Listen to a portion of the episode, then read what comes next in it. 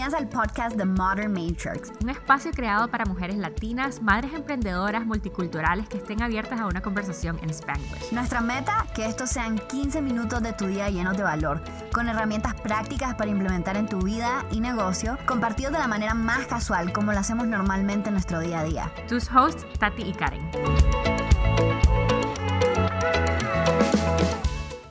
Hola chavala, hoy vamos a hablar sobre Funding Your Future. Y este va a ser un poquito diferente que nuestros otros episodios porque se va a sentir como una entrevista entre nosotras para que podamos compartir nuestras historias de cómo pasamos en este diferente camino como empresarias, pero lo más importante, cómo comenzó ese camino, porque me imagino que muchas de ustedes eh, que están pensando comenzar su empresa o que tal vez ya comenzaron un side hustle, un hobby que se está vendiendo, tal vez está creciendo, ¿cuándo es el momento como para lanzarte full en ese, en ese proyecto? Entonces vamos a hablar un poquito de eso hoy. Em, y así entonces tengo aquí a mi invitada especial, Karen.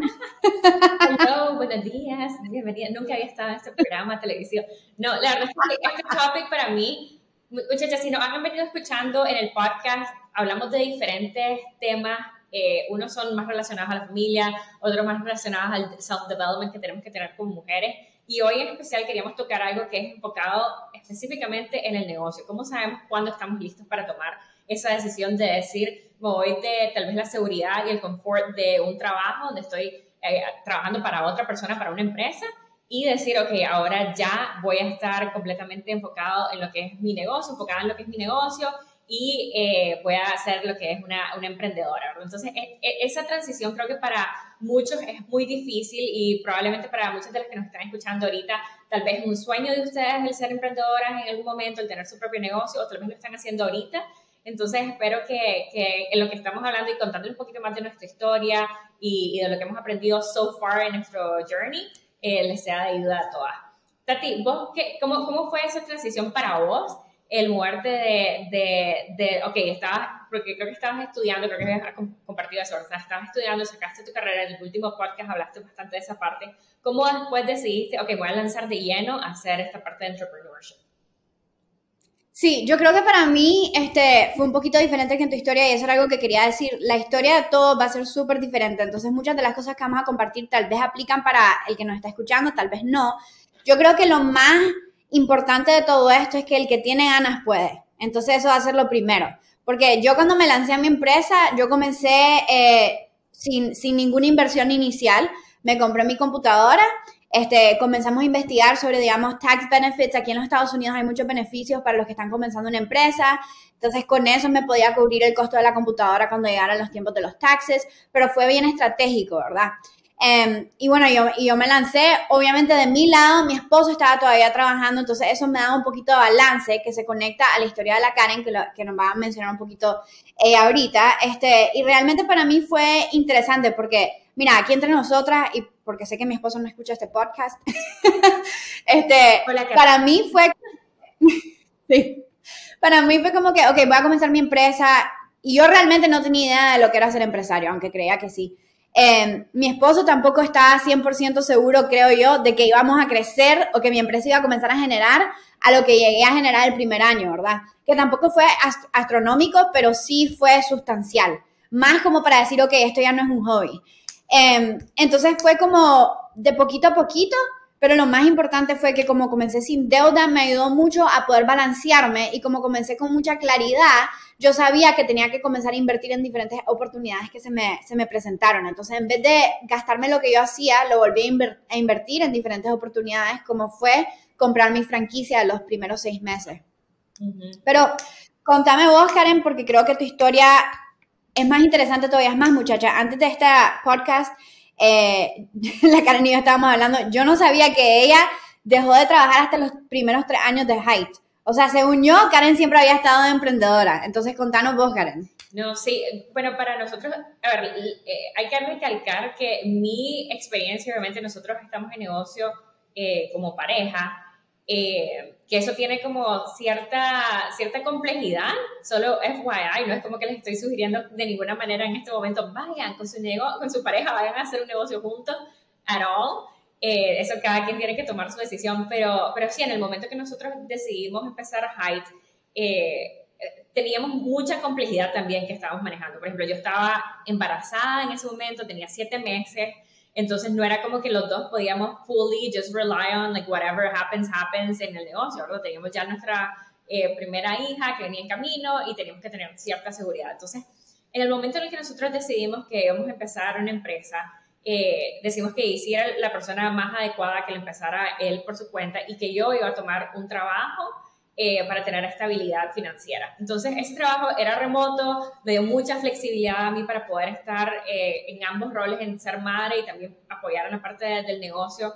Eh, al inicio de, de, cuando empezamos Hype, yo era la que estaba encargada de la parte de, de, todo el Salesforce, o sea, muchas de las cosas que se construyeron en el sistema las hice, o sea, comenzando por los workflows, wow.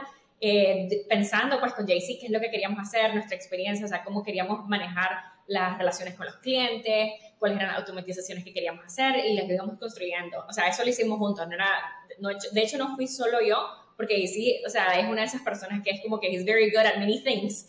Entonces tiene como que ese blessing, blessing and a curse, que he knows a lot about many things. Entonces, él incluso, o sea, nos metíamos los dos a trabajar en, en los sistemas de Salesforce juntos eh, y así lo fuimos construyendo. Ya, ¡Ay, qué románticos! Qué románticos, sí. Nosotros ahí haciendo workflows, ya sabes, en la date night. Eh, en ese tiempo no teníamos hijos, entonces teníamos toda la energía del mundo. Ahora ya no. Ahora sí de decir comenzar, no, thank you. Eh, pero sí, comenzamos de esa manera. Yo encontré un trabajo haciendo implementaciones de Salesforce. De hecho, por eso fue que me metí tanto en, la parte de CRM. De hecho, en, en, en, mi trabajo anterior, ese fue mi enfoque. Y nada, JC lo, lo tomó and he run with it. De hecho, fue hasta después de tres años que ya, o sea, tomamos la decisión, ok, ya íbamos a tener eh, a nuestro segundo bebé y ahí sí ya dijimos, ok, ¿sabes qué? Tenemos que tomar la decisión de que, cómo queremos seguir viendo nuestro día a día y ahí fue donde ya yo me metí más de lleno. De hecho, por un, por un tiempo estuve part-time en, en mi trabajo donde tenía la estabilidad como el trabajo actual y le dije a mi jefe, mira, voy a reducir mis horas en ese tiempo y empecé con la parte de Master Hackers, que en ese momento se, se llamaba diferente, tenía otro, otro propósito, pero pues fuimos testeando. Yo creo que eso es una de las, tal vez, lessons que, que me gustaría compartir con todas que son emprendedoras. Tienen que tener un, un plan B. I know that a lot of people, creo que muchas personas les dicen como que, eh, burn the ships, váyanse de lleno, eh, háganlo, o sea, que si, si no tenés, y creo que hasta cierto punto sí es importante, eh, tener como que un salto así para mí. El salto fue el saber de que teníamos una niña y que, que venía en camino, una bebé, y que en ese momento, like, we had to make it work, ¿verdad? O sea, no era como que se iba a estar solo, oh, just figuring things out, and if it works, it works. No, like, it needed to work, pero también ser, eh, creo que razón, razón, tener raciocinio en que, okay, at the end of the day, you're a family, you have to eat, you have to, like, have some, some backing, ¿verdad? Ese, ese balance es importante, pero antes de que te haga una pregunta sobre eso, quiero saber un poquito más sobre esa conversación que pasó o el proceso de decisión sobre, ok, JC va a ser el emprendedor. Le quiero saber si es porque él tenía, y yo conociendo a JC tengo mis assumptions sobre esta respuesta, pero me imagino que muchos de los que nos están escuchando se están preguntando. Entonces, quiero saber si alguien ahorita está escuchando y dice, ok, yo quiero ser empresaria, pero mi esposo también, ¿cómo decidimos cuál de nosotros debería de take that leap? Contame un poquito cómo lo decidieron ustedes. para nosotros fue súper fácil. Yo honestamente nunca he querido ser emprendedora, no me llamaba la atención honestamente el decir quiero pasar por todo el estrés de, de ver contrataciones, how do you like hire, how do you like eh, keep people happy, o sea, y lo sé desde el manejo de personas, o sea, cuando fui manager, para mí el tener que lidiar con conversaciones como que llegué tarde porque esto me pasó y que esto, y es una historia y te hacen un cuento, o sea, para mí eso es súper difícil, entonces no es como que mi llamado el, el crear, ¿sabes? Como que una empresa y mucho del llamado que es de AC, entonces I honestly, and we need people like that, sea, como que necesitamos personas que sean, que tengan ese llamado de, ok, vamos a construir algo y va a ser para la mejor, the better good of, of, people and like to create this uh, amazing uh, place to, for people to work and, and all this stuff, ¿verdad? Para mí siempre ha sido, ok, yo he sido siempre como que, ¿qué es lo que necesitamos para ser estable? Y creo que necesitas ese balance, o sea, no puedes tener dos visionarios porque si no nadie going to get things actually, to the details that some things needs to be done. Eh, entonces sí, fue, súper fácil, la verdad. O sea, fue como decidimos, a mí me encantaba la parte de sistemas y, y tenía una buena oportunidad en ese momento, pero sí, nosotros siempre hemos sido ambos de el thought que, ¿sabes qué? Si vamos a empezar algo, we're to start it, we're to start it good, vamos a tener eh, el enfoque en cómo lo, hacemos de la manera más estable posible, eh, how do we like, y, todavía al punto de hoy, siempre la estabilidad para nosotros es un enfoque crucial pues, en todo lo que hacemos. Contame qué significa la estabilidad, ¿qué, qué quieres decir con eso? Para mí la estabilidad, cuando hablo de estabilidad es, eh, sí, es muy buena pregunta, porque aunque sí, no puedes garantizar que no vas a tener cambios radicales en tu vida, o sea, no puedes garantizar que eh, the market's to continue being the way that it is, or that nothing like COVID's to happen, o sea, hay cosas que no puedes garantizar, eh, pero lo que sí puedes garantizar creo que es la estabilidad financiera. Creo que eso es algo que si, si querés crecer de una manera estable, eso es como que el punto número uno de, de esa parte del crecimiento, el saber cuándo puedes gastar y cuándo no. El saber cuándo tenés que tomar decisiones que van a ser para la mejora del futuro, o sea, para un mejor futuro para todos y no solo cómo puedo tener esa gratificación instantánea de decir, ah, ok, tengo todos estos savings en la empresa, puedo irme a comprar una casa, puedo irme a comprar esto y lo otro, sino que, ok, how, how many savings do we have to have? Y para nosotros siempre ha sido la meta eh, dentro de la empresa es siempre tener tres meses de, de ahorro. O sea, creo que eh, tal vez no es como muchas personas lo, lo enseñan. Yo sé que hay muchas personas que tienen a, a, lot of like financial background and how to like save money, tener profit first y un montón de cosas que puedes dividir, ya sabes, como tus profits en diferentes bank accounts y hay, hay mil cosas eh, out there. Eh, si quieren escuchar Dave Ramsey, Profit First, o sea, hay muchas personas que tienen diferentes estrategias. Para nosotros siempre ha sido, how do we guarantee tres meses por lo menos de, de savings dentro de la empresa? Porque es lo que eh, la estabilidad de poder decir, ok, voy a tomar una decisión y voy a poder tomarla con tiempo. O sea, creo que eso es lo que te garantiza el, el, bienestar, que cuando tengas alguna dificultad como COVID, por ejemplo, de poder decir, no, no voy a tener que despedir a ningún empleado porque le he venido construyendo esta empresa de tal manera que si algo llega a pasar, el tener eh, esa noción de qué es lo que realmente importa eh, en la vida del, del, equipo, de nosotros como líderes. Eh, en, general. Eso, eso es súper importante y para los que nos escuchan en Heights, no hubo ningún despido durante, durante COVID, más bien estuvimos creciendo, entonces fue una parte... Ahora, lo importante de eso no es de que no hubo ningún despido, aunque eso es genial, sino también de que si hubiera habido una necesidad, nosotros teníamos para poder sustentar la empresa durante ese tiempo. A mí me encanta ese concepto que lo aprendí de JC, que se llama el Get Small Budget. Entonces, para los empresarios, los que están pensando en abrir su empresa, consideren su Get Small Budget, que en este caso es lo que menciona la Karen, que son los tres meses de savings. Pero el Get Small Budget es más interesante que eso porque también vean cuáles son el tipo de suscripciones mm. que eh, juntas llegan a, a, sus costos totales para poder manejar la empresa. Entonces hay cosas que puedes cortar y cuando tenés que hacer el Get Small Budget, tenés que tener una lista de esos sistemas o eh, productos o servicios que estás pagando mensualmente que realmente poder vivir sin. Y eso va a ser súper importante y una de las razones por las que nosotros no nos gusta eh, pagar anualidades en ningún tipo de contrato, porque si necesitamos cancelar algo en algún momento, queremos tener esos contratos mensuales. Entonces, eso va a ser súper importante de lo que dijo la Karen. Otra cosa que me pareció interesante, que para mí fue diferente, mi esposo y yo creo que los dos somos mi esposo se parece un, poco más como la Karen, que lo hemos dicho creo que en todos los podcasts. Este, es bien analista, pues él hace mucho análisis, le gustan los números. Creo que es como una combinación entre la Karen y JC, pero este, para nosotros, los dos tenemos algo de visionarios, los dos hemos querido ser empresarios. Entonces, esa conversación fue un poco más difícil. A mí lo que me y por eso digo que yo no creo que él pensó que mi empresa iba a crecer tan rápido y al nivel que iba a llegar, porque la idea de que yo fuera empresaria era para poder tener más tiempo con los niños. Y si alguien aquí que nos está escuchando ha sido empresario algún día, cuando te vuelves empresario, no es que te da más tiempo, especialmente si se vuelve una empresa de verdad. Entonces, para mí fue muy interesante lo que mencionaste, Karen, porque yo no tenía idea de lo que era manejar gente hasta que me volví empresaria y me di cuenta, uh, this is not something I love doing. A mí me encanta ver a la gente crecer. Me encanta mentor them, me encanta eh, ese lado, pero el lado de HR, I don't like it at all. Sí. Para nada, o sea, es muchísimo. es difícil porque, le, le, ok, para, para mí yo lo veo de esta manera, es como que le quitas el, como de, de excitement, de human side, creo yo, eso. No sé, ¿por qué, por qué sentido vos que no te gusta? No me gusta porque hay que tener conversaciones difíciles con diferentes tipos de personas, con diferentes tipos de personalidades y que tienen diferentes problemas personales. Entonces tenés que poder manejar las conversaciones entendiendo que no todo el mundo...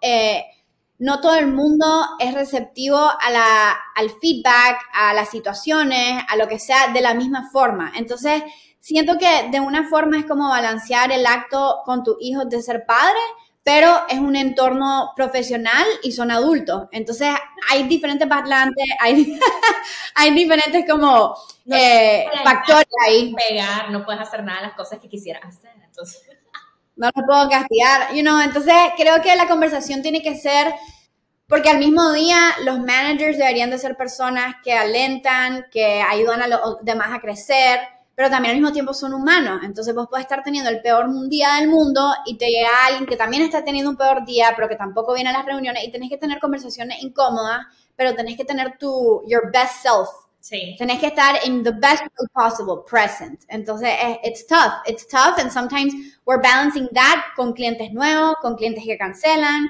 con clientes que tienen preguntas, con prospects. It's a lot.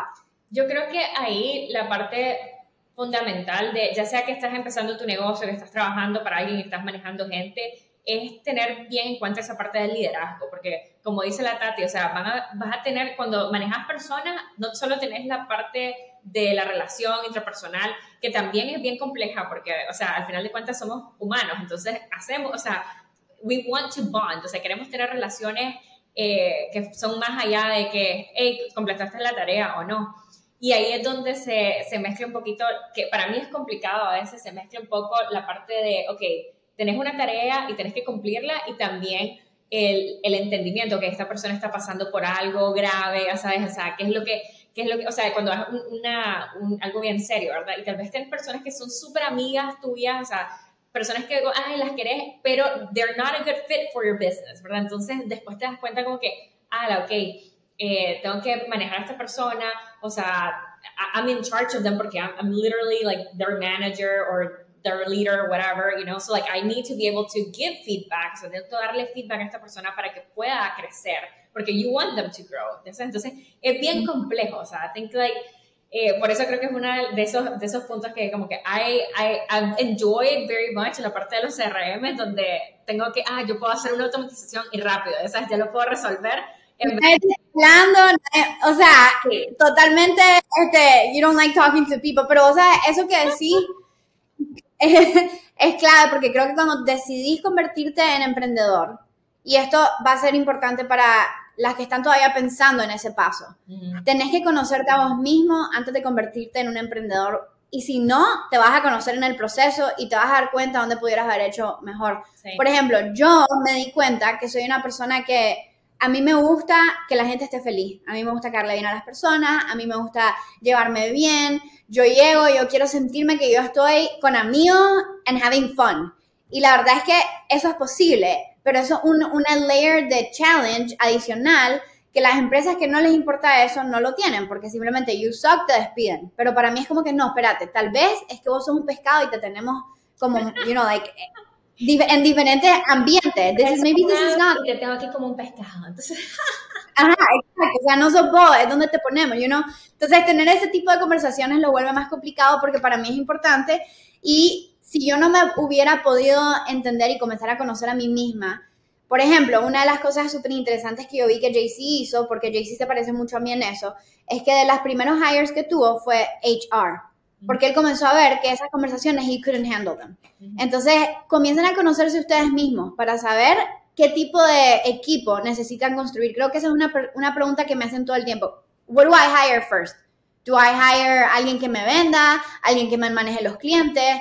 Y hay dos respuestas para mí, quiero saber qué pensás vos. La primera es estabilidad económica, right? So, like, el primer hire debería ayudar a que haya más estabilidad. Probablemente vos vas a hacer las ventas de tu empresa hasta que la empresa pueda crecer bastante. So, I wouldn't hire someone in sales, been there, done that, no funcionó. Este, and I would hire someone to manage a, los clientes, que pueda crear esa estabilidad en los clientes que ya se vendieron. Y luego cuando puedas generar un ganancias que ayuden al siguiente hire, I would look into HR. Obviamente no vas a hire HR si son dos gatos en la empresa, ¿verdad? Pero, ¿qué pensamos, Karen? Para que maneje a mí y a mi persona, tío. o sea, hay un episodio de The Office como que my team or my department we are a lot of work. Is it like Kelly the office? Y como que, uh, isn't that only you and your department? Yeah, and, we, and I deal with a lot. Así como que, like, I deal with a lot. Pero it's, it's so true. O sea, la verdad es que para mí, cuando te preguntan como que a quién deberían contratar, creo que entender primero que cuáles son tus weaknesses, tener como que ese, ese mind, ese awareness también de tu persona.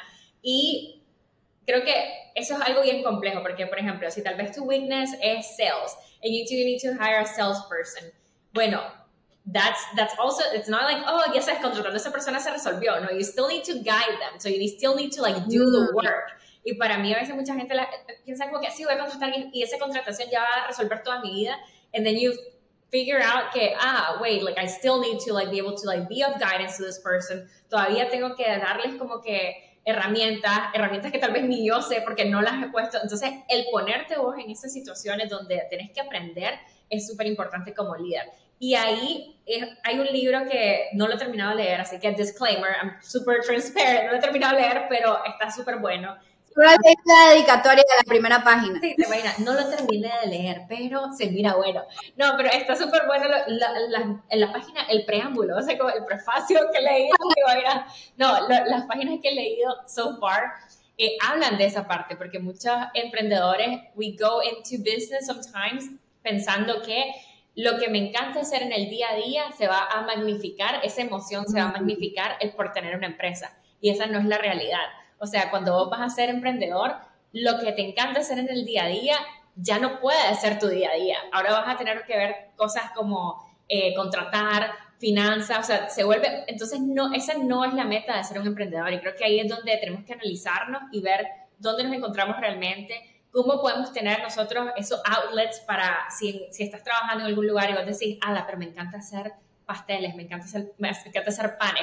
Bueno, tal vez hacer una panadería no ser the right move right away, pero cómo puedes hacerlo dentro de un hobby que, y buscar acciones que te nutran. Pero si vos decís, ok, esto es lo que yo quiero hacer realmente, el tener ese entendimiento y el buscar esos resources, como lo es tal vez escuchar este podcast, reach out to people, eh, connect yourself, con, conectarte con personas que están haciéndolo ya en el día a día y poder ir más allá de solo pensar en lo que, ah, lo que me encanta, sino entender la realidad de esos business owners que están ahorita, emprendedores que están lidiando con estas cosas y, y, tener conversaciones. Creo que ese tal vez hubiera sido un punto que a mí me hubiera encantado antes de empezar el negocio, el, el meterme en, esas, en, esas, en esos cuartos, en those rooms, donde puedes conectar con otras personas que ya lo estén haciendo, porque ahí es donde vos entendés mucho del, del día a día y te puedes preparar mejor mentalmente. Eh, y a veces sentimos que, que nosotros no merecemos estar en esos cuartos porque no hemos construido. Yo creo que ahí es donde erramos bastante. Pero vieras que algo que me encantó que dijiste es, ¿qué es lo que quieres hacer? O sea, ¿por qué quieres ser emprendedor? Esa es la, la primera pregunta que yo le hago a cualquiera que me dice, yo quiero tener mi empresa. Porque yo soy diseñadora, a mí me fascina diseñar logos, marcas, pero yo me volví empresaria. Y cuando me volví empresaria, dejé de ser diseñadora.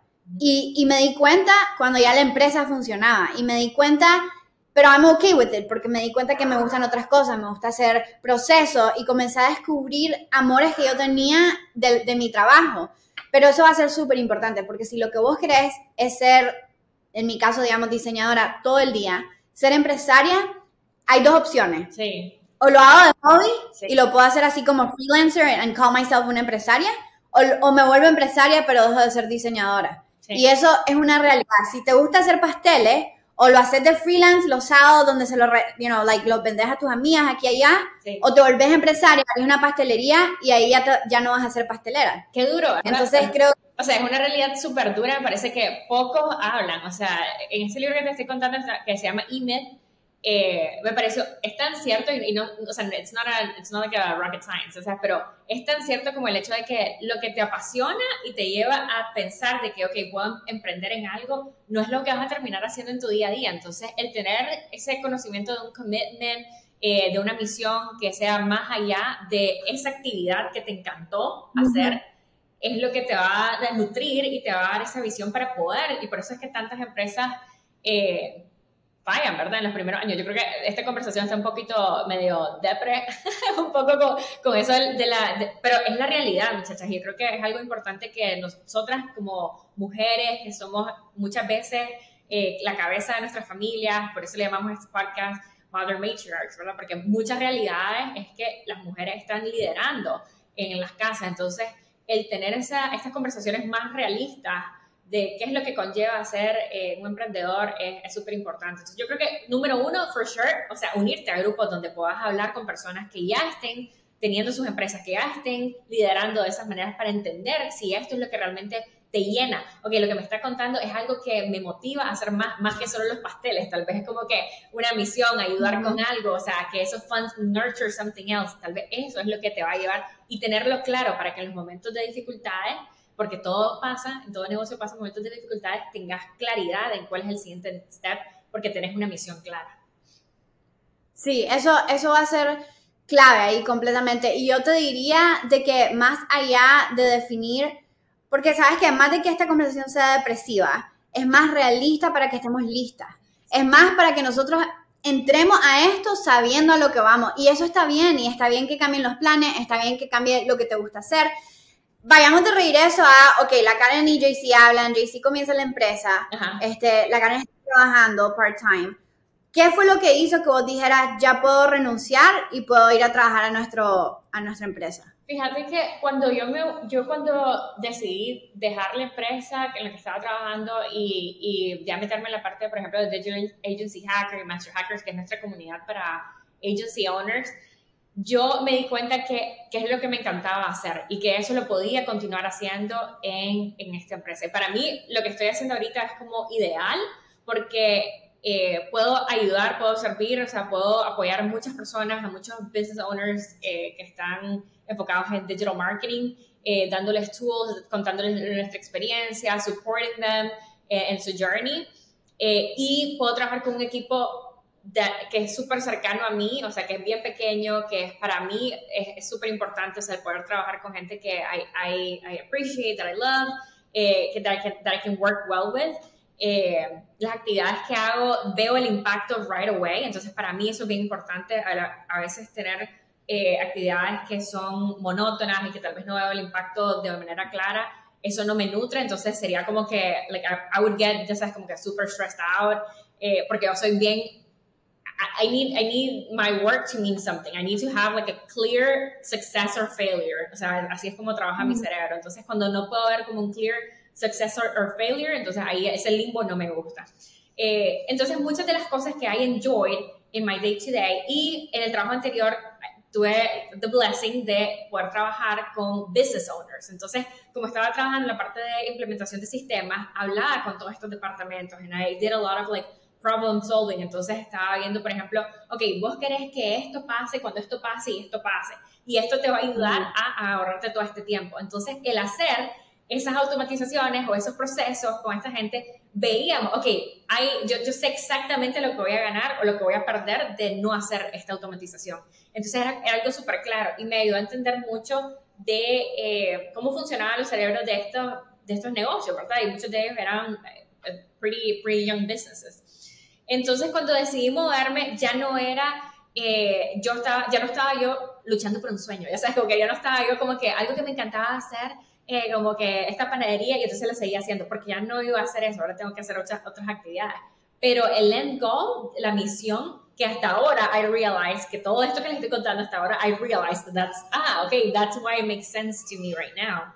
Eh, hasta ahora I realize que sí, o sea, por eso es que I, enjoy doing this eh, en el day to day y creo que es importante que eh, estés constantly reminded, o sea, que esto sea algo que tengas constantemente en tu mente de por qué estás haciendo las cosas que estás haciendo y cómo están impactando. Entonces, yo estoy escuchando tres cosas. La primera es que te conociste a vos misma para entender qué era lo que te gustaba hacer. La segunda es que comenzaste a trabajar con empresarios que como que se conectaban a lo que creías que querías hacer en el futuro, comenzaste a construir lo que querías hacer antes de lanzarte a eso full, ¿verdad? Este, entonces la, para el momento que vos decidiste ya meterte full time, ya está, ya había una estructura de algún tipo, ¿verdad? Entonces la primera recomendación sería también, aparte de conocerte a vos misma, comenzar, o sea, no tenés que jump into it right away. Yo, por ejemplo, también igualito que vos, yo hice freelance como seis años antes de volverme empresaria. Entonces yo llegué a ser empresaria ya con un conocimiento del producto y el servicio que yo quería vender. Em, y luego la tercera que me estás diciendo, pero sí, en la tercera quisiera tocar un punto que creo que muchos de nosotros nos estamos preguntando. Usted, ustedes dos, JC, vos, ¿tenían ahorro o tenían un punto financiero a donde ustedes dijeron, ok, cuando lleguemos a esto de ahorro, vos te vas? O cuando la empresa esté generando esto, vos te vas, o no había nada de conversación monetaria ahí. O sea, ya cuando, ya cuando yo decidí dejar, ya obviamente la empresa estaba en un punto de que, like, we were okay. O sea, ya, ya teníamos como que savings, o sea, los three months of savings ya estábamos bastante bien. Eh, pero no, no tuvimos como una, un, un, un, número donde dijimos, ok, a este número ya, like, you're good to, like, quit. And I think, yo creo que honestamente eso es, un, es una pregunta que, se deberíamos, que deberíamos hacernos todos. Eh, deberíamos tener como que el número específico tal vez que te ayude That said, o sea, hay muchas cosas que nosotros no podemos eh, manejar, ¿sabes? O sea, creo que, o sea, vos puedes tener ese número y, y renunciar y pasa algo como COVID y tenés que agarrarte los savings. Entonces, tienes que tener, creo que es más importante tener una preparación mental de saber de que cuando yo decida eh, irme full time a ser emprendedor eh, o emprendedora, o sea, estoy lista para que sea lo que sea, I'm gonna overcome Entonces, es como que tener una mentalidad más allá de porque el dinero, honestamente, it comes and goes. Entonces, o sea, un día puedes tener tus three months of savings, o sea, es bueno, no les digo, no, no ahorren, o sea, tienen que ahorrar, muchachos. O sea, think, like, you have to save. O sea, saving es lo que les va a ayudar a tener esa, esa paz mental a la hora que tengan que tomar una decisión. Eh, pero también el estar listo para decir, ok, si me voy a aventurar en esto, es una aventura. Y como toda aventura, hay resultados que pueden ser súper exitosos, hay resultados que no, y tener, tener la fuerza mental de decir, ok, esto es un experimento, lo voy a, lo voy a adentrarme en este experimento y dependiendo de cómo sea el, el resultado, el outcome, eh, then I'll make the next decision. Y creo que eso es parte de, ser emprendedor también. Mira, eso, eso que decís lo estaba pensando mientras estabas hablando porque es tan cierto que yo, por ejemplo, soy una persona que planifica. Pero lo que me he dado cuenta es que ser empresario, vos planeás y nada, o sea, todo va cambiando. Tal vez mi meta final era súper diferente a con lo que yo comencé como idea de ser empresaria. Y eso creo que sería el tercer punto. Tener esa fuerza mental para poder navegar toda esa incertidumbre, pero también todo ese cambio. Porque creo que lo que puede realmente quebrar a los, a los emprendedores es que cuando hay un cambio drástico no podamos nosotros adaptarnos. Y eso lo digo, muchachos, este, en general, como decía la cara, la mayoría de las empresas eh, no llegan al primer año. El segundo estadística es después de los cinco años. Y luego hablando sobre generational wealth y cuando estás, creas una empresa y ok, ahora te vas a retirar y se la vas a dar a tu hijo. Todo eso son cambios. Y hasta todos los cambios que pasan eh, globalmente, el internet, el no sé, el chat GPT, cómo tu empresa puede evolucionar, porque tal vez eso completamente cambia tu servicio o lo que ya habías construido que estaba bien estable. Y lo más fácil es decir, bueno, esto ya me genera, hay un cambio, pero el cambio está lejos, no necesito adaptarme. Entonces creo que esa es la, tercera, es la más importante, tener esa fuerza mental de estar abierto a entender que ser empresario o emprendedor es estar siempre con las orejas para arriba, cambiando dependiendo de cómo las circunstancias van adaptándose, ¿verdad? Así es. ¿Qué, crees de ejercicio, Tati, que podrían hacer los que nos están escuchando y los que, los que nos están escuchando también, porque tenemos algunos hombres aquí que nos ¿Qué, crees que, que, podría ser, eh, que podría ser alguien para prepararse para eso? Ahora con tu experiencia, ya siendo emprendedora, ya habiendo eh, manejado gente, o sea, manejándote vos misma, vos y tu propio apartamento de Tatiana Chamorro. ¿Qué, crees que Mira, yo te diría que comiencen con esas tres cosas. Lo primero, identificar, ok, si quieres ser emprendedor, ¿por qué? Esa sería la primera pregunta que yo haría. Y luego, cuando vos decís, soy, quiero ser emprendedor, cerrar los ojos, pensá en vos 10 años de ahora, sos el emprendedor más successful, ¿cómo se ve tu día? ¿Qué es lo que te llama de ser emprendedor? Comenzaría con eso, contestando eso. Luego, si todo eso dice, ok, pero yo me imagino manejando un equipo y me veo creciendo, ok, entonces yo definiría cómo se ve ese crecimiento, ¿verdad? ¿Cuáles son los steps que tenés que tomar y qué es el servicio que vas a ofrecer? O sea, comenzando como un, como un mind map de eso. Y luego el tercero, que muchos de nosotros no pensamos, y te lo digo, que yo creo que con cada empresario que he hablado, más especialmente los latinos, no pensamos en esto. ¿Cuál es tu plan de exit? O sea, ¿qué estás pensando? ¿Quieres heredárselo a tu familia? ¿Quieres venderlo? Si vos no tenés claridad en eso, solamente vas a estar vendiendo. Sí. Solamente vas a tener un negocio que hace dinero. Eso, eso es súper importante porque también el entender, mira, como todo experimento puede salir bien o puede salir mal, ¿verdad? Entonces, si no tenés un exit claro, o sea, lo que va a pasar es que te vas a ver forzado a tomar un exit en algún momento, ya sea porque ya sea, hiciste lo que, lo que dijo la Tati, que creaste un trabajo donde estás vendiendo y estás haciendo eso y lo seguís haciendo y and it's not for a purpose, ¿verdad? Entonces vas a sentirte burned out, que es lo que hablamos en un podcast, ¿verdad? Creo que anterior, o vas a decir, ok, esto, esto ya no es lo que me llama la atención, o viene COVID, lo que sea, vas a verte excelente. Entonces, tu mente no va a poder entender, o sea, qué era lo que yo quería hacer, o sea, do, I feel fulfilled? Y creo que eso es súper importante, o sea, que todos como, como empresarios tengamos eso en mente, o sea, hasta qué punto yo siento como que, ok, me siento satisfecho con lo que estoy haciendo. Y tiene que ser eso diario, tiene que ser semanalmente, o decir como que lo que estoy haciendo, las actividades que estoy haciendo, me hacen sentirme satisfecho. Eh, no sé si les ayudamos con algo, espero que esta conversación haya sido ayuda para, para las que nos están escuchando.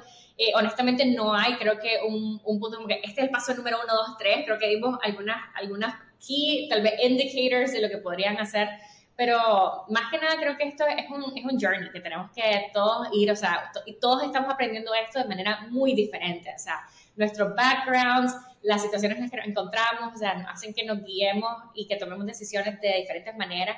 Y, creo que cada uno tiene que adentrarse a esta experiencia, si ya tomaste la decisión de ser emprendedora, adentrarte, este, rodearte de personas que entiendan esta experiencia y que entiendan que es única para vos y que puedas tener un, sistema de apoyo. Creo que es súper importante para, para poder keep your sanity también. Eso, eso es clave y bueno, ya saben, si están pensando en emprender, estos son nuestros tres tips de cómo pueden identificar si el emprendimiento es para ustedes y si ya emprendieron, los tres tips que les damos para que puedan seguir creciendo o estabilizar que nosotros hemos aplicado personalmente. Así que este, estén atentas con, la, con los diferentes podcasts que vamos a estar haciendo porque vamos a hablar una combinación entre las cosas personales pero también estratégicas para poder seguir creciendo su empresa. Ok, bye. bye.